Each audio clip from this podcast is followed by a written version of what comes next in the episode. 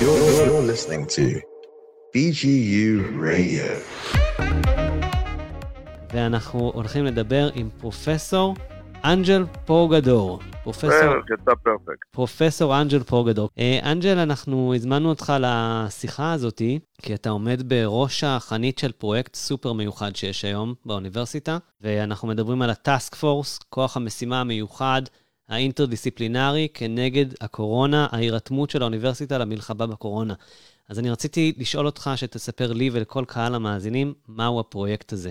אוקיי, אפשר לומר שזה ניסיון של האוניברסיטה לגייס את חוקריה, את הסטודנטים, את אנשי הסגל, אה, שאינם רק חוקרים, לנסות לבוא ולהשתמש בחוכמת ההמונים של אוניברסיטת בן גוריון בשביל להציע פרויקטים שיוכלו להתממש בטווח קצר או בטווח ארוך, ולאו דווקא פרויקטים שבוא נפתח תרופה, בוא נפתח דיאגנוסטיקה, אלא פרויקטים, ב, הייתי אומר, בספקטרום הרחב של הבעיות שהמשבר הזה של הקורונה יוצר לנו, נטוורקינג לקשישים, עזרה לתושבים במצוקה, אה, שאלונים אה, לאנשים שרוצים, אינטרנטים לאנשים שרוצים להבין מה מצבם, וגם רעיונות כמו למשל, אני פשוט מסתכל על רשימת הפרויקטים בקורונה צ'לנג' ובסייט שאפשר להגיע אליו מדף הכניסה של אוניברסיטת בן גוריון, במיוחד באנגלית, ואני רואה פה למשל, בואו ננסה לבנות device שכל פעם שמישהו ילחץ על, ידי, על ידית, אה, ישפריץ אה, ספרי כמה דקות אחרי על מנת לנקות את הידית.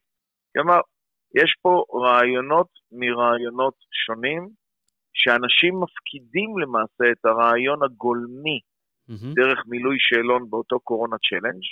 יש גם שאלון למומחים, מה הכוונה?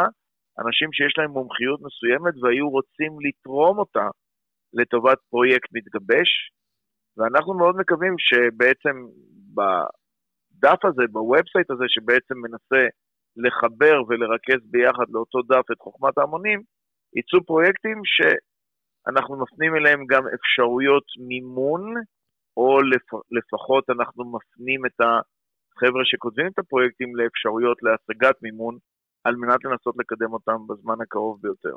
אוקיי, okay, אנג'ל, זה מעורר המון המון המון שאלות. אז קודם כן. כל אני רוצה לדבר על החוכמת המונים. איך כן. אתה מגדיר את uh, חוכמת המונים של uh, אוניברסיטת בן גוריון? מה אתה רואה שם? מה, מה הייחוד שלנו? שאלה מעניינת. הייחוד שלנו, קודם כל, שאנחנו אוניברסיטה דינמית. אנחנו אוניברסיטה עם טווח רחב מאוד של התמקדות ומחקרים. כלומר, אנחנו, יש לנו שש פקולטות שונות, כולל הבתי ספר לחקר המדבר, כך שלמעשה באוניברסיטה הזאת, בניגוד אולי לאוניברסיטאות טובות לא פחות, אבל שהן יותר מצומצמות בטווח הפקולטות שלהן, אנחנו באמת יכולים לחבר דיסציפלינות שונות, החל פה מניהול משברים, המשך בבריאות הציבור, פסיכולוגיה ועד אה, מדעי הטבע וסייבר. כלומר, אנחנו יכולים לחבר אותם לפרויקט אחד, לא כמובן כל פרויקט, אבל להשתמש בכל המומחיות הבין-תחומיות האלה, או המומחיות השונות האלה בשביל ליצור פרויקט בין-תחומי, שיכול להיות רעיון מבריק שניתן לבצע ב... בזמן הקרוב יחסית, כי בסופו של דבר אנחנו רוצים פתרונות או עזרות עכשיו, וכמובן גם אולי עוד שנה-שנתיים, אבל כרגע התמקדות היא בתחום הקרוב. אתה יכול לספר לי על פרויקט אחד בין-תחומי שמביא את המגוון כישורים האלה והידע הזה לידי ביטוי? יפה מאוד, זו שאלה מאוד uh, יפה. Uh, אני יכול לספר לך על שניים, שלושה פרויקטים שאני יודע שמתחילים להתקדם. אז יש פרויקט אחד שמחבר מתמטיקה ווירולוגיה. זה פרויקט שאנחנו, האמת, מבוצע ממש בשעות האלה ובשבוע הבא ומקווה להגיע לפתרונות. זה פרויקט שבא ואומר, האם אנחנו יכולים לקחת, אני נותן מספר, 384 דגימות שנלקחו מאנשים שונים כחשודים, החשודים בהיותם מודבקים בקורונה, ולעשות את כל ה-384 דגימות האלה, להפיק את החומר הגנומי ולעשות את הבדיקה ב-40 דגימות בלבד, במקום ב-384 דגימות. ש... כמה זמן זה חוסך לנו בעצם?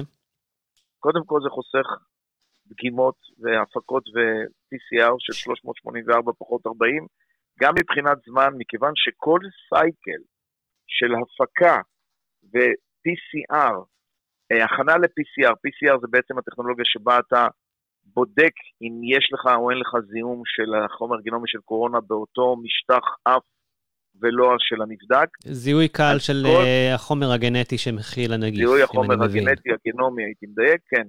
כן. וכל מהלך כזה של הפקה וזיהוי אה, והשלמת ה-PCR זה מהלך שלוקח כארבע וחצי שעות ל-94 דגימות. אז אם אתה מדבר עכשיו על 384 דגימות, תעשה את החשבון לבד, מדובר על 4.5 כפול 4. עובדים גם בלילה. וואו, אבל אם וואו. אתה יכול לצמצם אותם ל-40 דגימות, אז בעצם אתה במעגל אחד של 4.5 שעות, שאתה יכול להוסיף אליו עוד 40 דגימות, אתה יכול לסגור את התשובה לגבי אותם 384 דגימות. ומה מבוסס מאחורי זה? מבוסס קומבינציה של מתמטיקה, אני אתן את זה בדוגמה מאוד פשוטה, שאומרים לך, יש לך 12 מטבעות זהב, אחת מהן מזויפת שוקלת פחות, איך בשלוש שקילות ולא ב-12 שקילות, או ב-12 שקילות אתה יכול בעצם אה, למצוא את המטבע המזויפת, זה, זה, זה בערך אותה עבודה, רק הרבה יותר מתוקמת.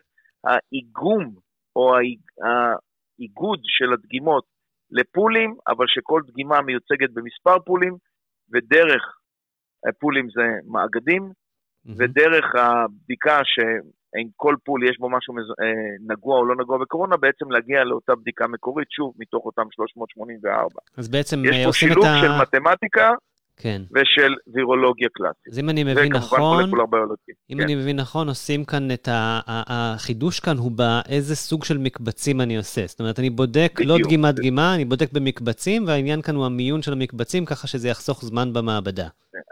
בדיוק, האלגוריתם המתמטי לחלק את ה-384 דגימות ל-40 מקבצים, שם יותר נכון, כך שכל דגימה מופיעה בממוצע בשישה מקבצים, ואז על הבסיס הזה, אם בתוך ה-384 דגימות היו בין 0 ל-3 מקרים נגועים, אתה תזהה אותם בסיבוב אחד של 40 בדיקות בלבד, פר אותם 0 עד 3 דגימות ספציפיות. למה טוב התחכום הזה, הייתי קורא לזה, התחכום שמשלב מתמטיקה, מולקולר ביולוגי, התחכום הזה טוב למשל לבדיקות סקר באוכלוסייה. מה הכוונה? היום לצערנו בבדיקות שמגיעות אה, מחולים סימפטומטיים למעבדת הווירולוגיה בסורוקה, אתה כבר מדבר בדרך כלל על 6 עד 10 דגימות חיוביות פר 400 אה, בדיקות, למרות שחלקם כמובן מגיעים מהמאושפזים שנבדקים כל יום, כך שאתה לא יכול ליישם את השיטה הזאת לדגימות האלה. אבל אם אתה בא ואומר, אני רוצה לדעת איפה, כמו בדרום קוריאה, כמה בעצם האוכלוסייה שלנו אולי נגועה בקורונה, לא מפגינה תסמינים, אבל אנחנו, הווירוס חדר לאוכלוסייה. את בדיקות הסקר האלה, שאתה באמת מצפה שב-400 נבדקים ללא תסמינים לא יהיה יותר מ-0 עד 3 אה, נגועים לכאורה, אתה יכול לעשות בשיטה הזאת, ובעצם לאפשר לך לעשות אלפי בדיקות בפקטור של פי 10 ויותר פחות אה, בדיקות ממשיות. ואז לזהות את ההתפשטות העתידית, או לתת איזה... בהחלט, לזהות את ההתפשטות הקיימת, לא העתידית. כן. אבל זיהוי ההתפשטות הקיימת יכול להעיד לך על ההתפשטות העתידית. כן. מדהים. כן. אז זה פרויקט אחד שמעורבים בו חוקרים, אני מניח, מביולוגיה, מיקרוביולוגיה וממתמטיקה. וממתמטיקה. ועכשיו אני רוצה לשמוע על פרויקט אחר בתכלית. פרויקט אחר בתכלית. אוקיי, פורסם עכשיו ב-Scientific American, שאם אתה מסתכל על זמן החיות של הווירוס על משטחים, אז על פלסטיק זה 72 שעות, על פלדה זה 48 שעות, על נחושת זה 4 שעות. כדוגמה, זה היה פורסם ממש בימים האחרונים ב Scientific American. אה, לא ב Scientific American, ב... לא משנה, בג'ורנל טוב. אה, אתה יכול לשאול את השאלה, ואני רואה דוגמאות כאן בפרויקטים, האם אני יכול לחבר איזשהו תרכובת על בסיס נחושת פלוס ידע בהנדסת חומרים, פלוס ידע בווירולוגיה לבדוק את זה, וליצור איזשהו תרסיס שבו אני מרסס ידיות למשל, של דלתות, תרסיס שמצופה ממנו הדברים הבאים. הידית היא ידית פלסטיק, אבל ברגע שאני מרסס את התרסיס, אני, א', התרסיס הזה לא יורד מהידית, אה, נגיד במשך כמה ימים, וגם לא ברחיצה, כלומר הוא עמיד על הידית. בנוסף, הוא מכיל למשל יוני נחושת ומונע אה, בעצם, או בעצם הורג את הווירוס שנדבק אליו מידית של אה, חולה נגוע, כלומר, ואז למעשה תוך ארבע שעות הווירוס ייעלם מהידית במקום תוך 72 שעות, בעצם אתה מוריד את יכולת ההדבקה דרך משטחים. בשביל זה אתה צריך ידע גם, בהנדס, גם בכימיה, גם בהנדסת חומרים, וכמובן גם בווירולוגיה בשביל לבדוק את זה. מדהים. על מנת לייצר את אותו תרסיס מנצח, שתוכל באמצעותו להוריד את ההדבקה באמצעות משטחים, וכפי שאנחנו יודעים מההיסטוריה של ספינות הקרוזים, למעשה ההדבקה, ההדבקות הראשוניות שראו באותן ספינות היו מאנשים, שכבר גם... ירדו מהספינה, ושאלה עליה מה שנקרא הבץ' החדש של נוסעים חדשים, הם נדבקו מווירוס קורונה שנשאר על משטח בספינה ולא נוקה מחולה שירד לפני זה. זה משלב גם את תחום הידע של ניהול תיירות. אה, כן, לנקות קצת יותר אם אפשר, כן, בוודאות. אני מוכן להיות אה, מי שמנסה את התרסיס הזה על הידית של אה, כל מיני מקומות ומעבדות, כן. כן, איננו ספציפי רק לקורונה, כן? אם באמת אתה תצליח לייצר תרסיס כזה, סביר להניח שגם וירוסים אחרים, אולי אפילו חיידקים, יידבקו פחות או ימותו יותר מהר במגע באותה ידית מצופה. אין מה לעשות, רוב הידיות היום שאתה רואה, בזה הם בדרך כלל ידיות פלסטיק, ופלסטיק כחומר אינרטי בעצם לא הורג שום דבר שיושב עליו. כן. כן? הוא מאוד נוח לייצור, מאוד uh, נוח לניקוי, אבל הוא לא הורג שום דבר שיושב עליו, בניגוד למשל לידיות נחושת של פעם. אבל אם אתה יכול לצפות אותו במשהו שיעזור להרג, ואתה צריך לצפות פעם בשבוע בריסוס או משהו כזה, זה בהחלט יכול לשנות הדבקות לא רק של קורונה, אלא כל גל הדבקות עתידי שאולי יכול להיות. כן, אז uh, זה באמת מעורר מחשבה. אתה יודע, מלחמת העולם השנייה הובילה לפיתוח טכנולוגי עצום, העולם השתנה אחריה גם דברים שקשורים ל- ל- ל- לשלום, לא רק למלחמה. כן. ואני רוצה לשאול אותך, בתור סגן כן. הנשיא לפיתוח ומחקר, נכון? משנה לסגן הנשיא למחקר ופיתוח, כן. אל תעלה אותי בדרגה שלא יורידו לי טוב. אה, מה לדעתך, איך אנחנו... כן, אתה לא, אין כאן תשובה נכונה לא נכונה, הערכה. כן. מה לדעתך אנחנו... למה אנחנו נזכה לחיוב מכל משבר הקורונה הזה מבחינה טכנולוגית, כשהמשבר תראה, הזה לא... יסתיים? מבחינה טכנולוגית, לא מדבר מבחינת השפעה על כלכלה, קטונתי לדעת אם זה ייתן בוסט או יהרוג את כולנו, אבל בכלכלית. כן. אבל מבחינה טכנולוגית או מבחינת הסתכלות האוניברסיטה, קודם כל, אני יכול לספר לך שבימים האלה בסורוקה יש מעבדה אחת שנקראת BSL3, זו מעבדה שרק בה מותר לפתוח את הדגימות שמגיעות מאנשים. בד... אה, ורק אחרי ניטרול הווירוס אפשר להוציא את זה מהמעבדה. זו מעבדה שהיא לא רק, היא מוגנת בלחץ שלילי, בדלתות כפולות, אה, מין דפים שמוציאים את אחרי סינון את, ה, את האוויר החוצה, דברים כאלה. כלומר, זו מעבדה לטיפול באמת בווירוסים מסוכנים. אז עכשיו, לבנות כזאת מעבדה בימים רגילים באוניברסיטת בן גוריון, לא שתכננו לבנות, אבל אם היו בונים זה היה לוקח שנתיים, תכנון, הרבה מאוד אה, דיונים, הרבה מאוד מאות אלפי שקלים, והנה בימים אלה, תוך שבוע, נבנית מעבדה נוספת על ידי בית חולים סורוקה בשיתוף אוניברסיטת בן גוריון, ומקווים לגמור אותה תוך פחות מעשרה ימים. אותה מעבדה שבימים רגילים היו בונים בשנתיים. ולמה עושים את זה? כמובן על מנת בשביל לחלק את המעבדה הווירולוגית הבודקת לשני חלקים נפרדים לא קשורים, בשביל למנוע מצב של הדבקת קורונה של אחד מחברי המעבדה, מה שקרה בשיבא לפני כמה ימים, שגרם בעצם להשבתת המעבדה. אז ברגע שיש לך שני חלקים נפרדים, שלא מדברים אחד עם השני ועובדים על ה... אם חלק אחד מושבת עקב הדבקה, השני יכול להמשיך לעבוד. אבל זה קורה בעשרה ימים לעומת שנתיים שהיה קורה במצב הרגיל, כולל כל האישורים וזה. המשבר כמאיץ. כן. אז נלמד מזה איך לקדם דברים. יותר מזה, אני אתן לך עוד דוגמה. הרבה מאוד דיונים על הוראה מרחוק, הוראה מקוונת, הוראה זה, למרות שמה שקורה היום באוניברסיטה זה לא בדיוק הוראה מקוונת ברמת מוקים, אבל זה הוראה מקוונת. הרבה מאוד דיונים, הרבה מאוד לא זז. תוך חמישה ימים כל האוניברסיטה עברה להוראה מקוונת. ועכשיו שואלים איך נחזור. ועכשיו שואלים איך, איך נחזור אחורה. כן. אז מה שאני אומר, יהיו הרבה מאוד שינויים אחרי שהמשבר הזה יחלוף. אני מקווה שיהיו שינויים. כלומר, אני מאוד מקווה שמה שקרה עכשיו בגלל המשבר הזה, לא ינסו לחזור אחורה באופן מלא, אלא ייקחו גם את היתרונות במצב הגרוע הזה שאנחנו מצויים בו, ואנחנו, אוכלוסייה, העולם, ייקחו גם את הדברים הטובים שפתאום קורים, וידעו להמשיך איתם הלאה.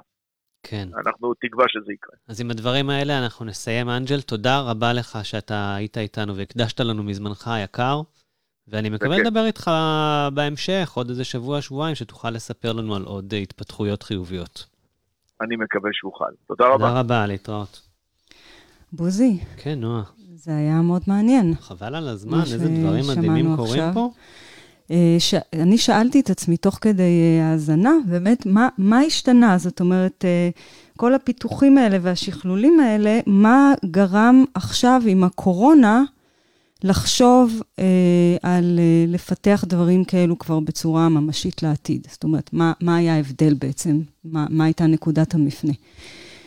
אה, אני מרגיש שהקורונה הזאת עשתה לנו אה, stop כדור הארץ כזה, באמת stop כדור כן. הארץ. לחשוב רגע לאן הגענו עם קצב החיים המטורף, שכל אחד הוא multitasking וכל היום בוואטסאפ וזה, זה קצת retreat כזה. Mm-hmm. לראות ההזדמנות בזה. לא יודע, כאילו לא, אני לא אומר את זה ממקום רוחני מדי. כן, כן, אני לא שומעת את זה ככה. אני אומר את זה ממקום שכאילו כן. זה לא היה גורל שזה מה שיקרה, אבל זה מה שקרה, ועכשיו אנחנו מסתגלים למציאות חדשה ולומדים ממנה הרבה מאוד כמין אנושי, למעשה.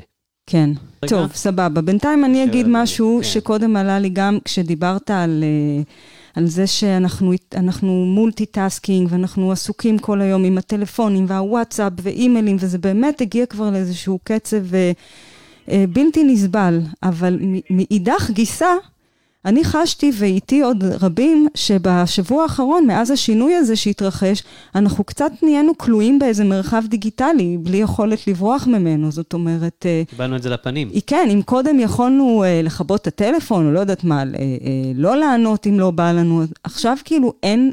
התחושה הייתה קצת של כמו מצ... באמת הסגר. Mm-hmm. הסגר, אבל הסגר בתוך איזה עולם וירטואלי דיגיטלי.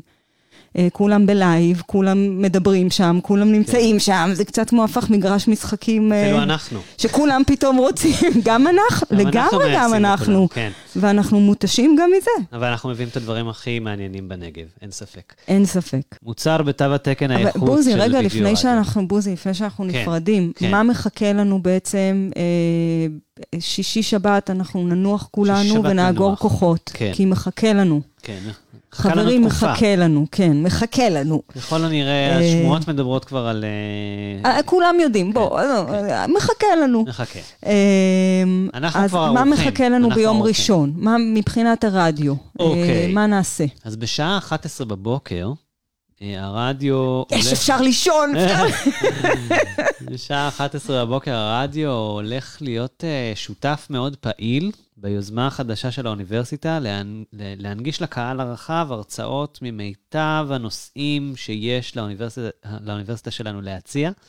ההרצאות ישודרו בערוץ הפייסבוק של האוניברסיטה, נעשה להם share גם בערוץ הרדיו, ואנחנו נהיה שותפים פעילים באירוח ובתפעול של ההרצאות האלה. יופי, מהמם. זה מעולה, וההרצאה הראשונה היא תהיה של נשיא האוניברסיטה, פרופ' דני חיימוביץ. וואו. כן, וואו. והשבוע יהיה מלא בהרצאות אחרות וטובות, אה, מיזמות עד אה, יהדות ונצרות ומיקרוביולוגיה, דברים באמת אה, שוס. וואו. ואנחנו מדברים על להמשיך את המשבצת ערב הזאת של שש בערב, אבל אני עוד לא מתחייב על שום דבר, כי אני רוצה לראות לאן הדברים הולכים. כמו שאמרנו, אנחנו יום ביומו, ואפילו חצי יום, ואז עוד חצי יום. בדיוק. כן, מה, ש, מה שכן בטוח, זה שאנחנו ננסה להיות לא עוד מאותו דבר. אנחנו מנסים לחוש את ה... יש לנו ססמוגרף פייסבוק כזה. כן. ננסה לחוש אותו ולתת לכם משהו שהוא אלטרנטיבי, שהוא אחר. כן. אה, שייתן לכם גם מידע וגם נחת. כן, אה, עם כל הנושא של קהילה ושל סולידריות, אה, לעזור אחד לשני, אז אני חושבת שזה באמת משהו שצריך להדגיש אותו.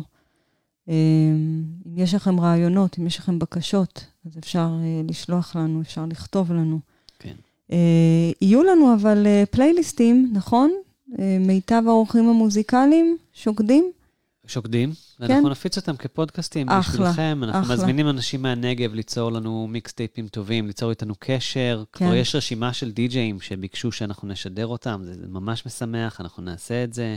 כל מה שיכול לעשות אה, טוב ולקרב. אז גם אותם נשמיע כפודקאסטים? כפודקאסטים. כן. פייסבוק לא נותן לנו להשמיע מוזיקה. לא, לא, מעולה, מצוין. כן. זה טוב, מצוין. אני, אני דווקא אוהב את הכיוון הזה. כן, מוזיקה זה טוב, וכל אחד יכול להקשיב מתי שנוח כן. לו ונעים לו והוא זקוק לזה. כן, ויש לנו גם את השדרנים שלנו שממשיכים בעצם לייצר פודקאסטים מהבתים. כן. אז יש לנו פודקאסט של המחלקה לפוליטיקה וממשל שעכשיו מתחיל לצאת, הכל פוליטי. יש לנו uh, יש להם הרבה על... על מה לדבר. לגמרי. הרבה על מה לדבר. יש לנו את הפודקאסט של uh, חדש חדש על השקעות כסף והתפתחות אישית של דוקטור אלחנן מגידוביץ', שהוא כבר היום עושה פרק שני live. Uh, יש לנו את הפודקאסט על הספרות, הספרות של אביב מלכה וחיים פסחו, ויש עוד הרבה. יש עוד הרבה שקורים, אני יודע שצ'רפנה, לימוד ערבית עובדים על אחד חדש, והכל נעשה באמצעים uh, מרחוק. אולי נעשה איזשהו פאנל עם, ה... עם המחלקה, עם החבר'ה מפוליטיקה וממשל, איזשהו פאנל קצת יותר רחב, ונדבר על מה שקורה פה בימים האחרונים. כן. אתה יודע, מרוב קורונה לא כל כך שמנו לב שמתרחשים דברים אה, מעניינים, כן. ששווה לעקוב אחריהם. אז על זה אנחנו כאמור ננהל דיון נפרד, כן. ונראה לי שבמילה נפרד אנחנו גם ניפרד. BGU Radio. BGU Radio.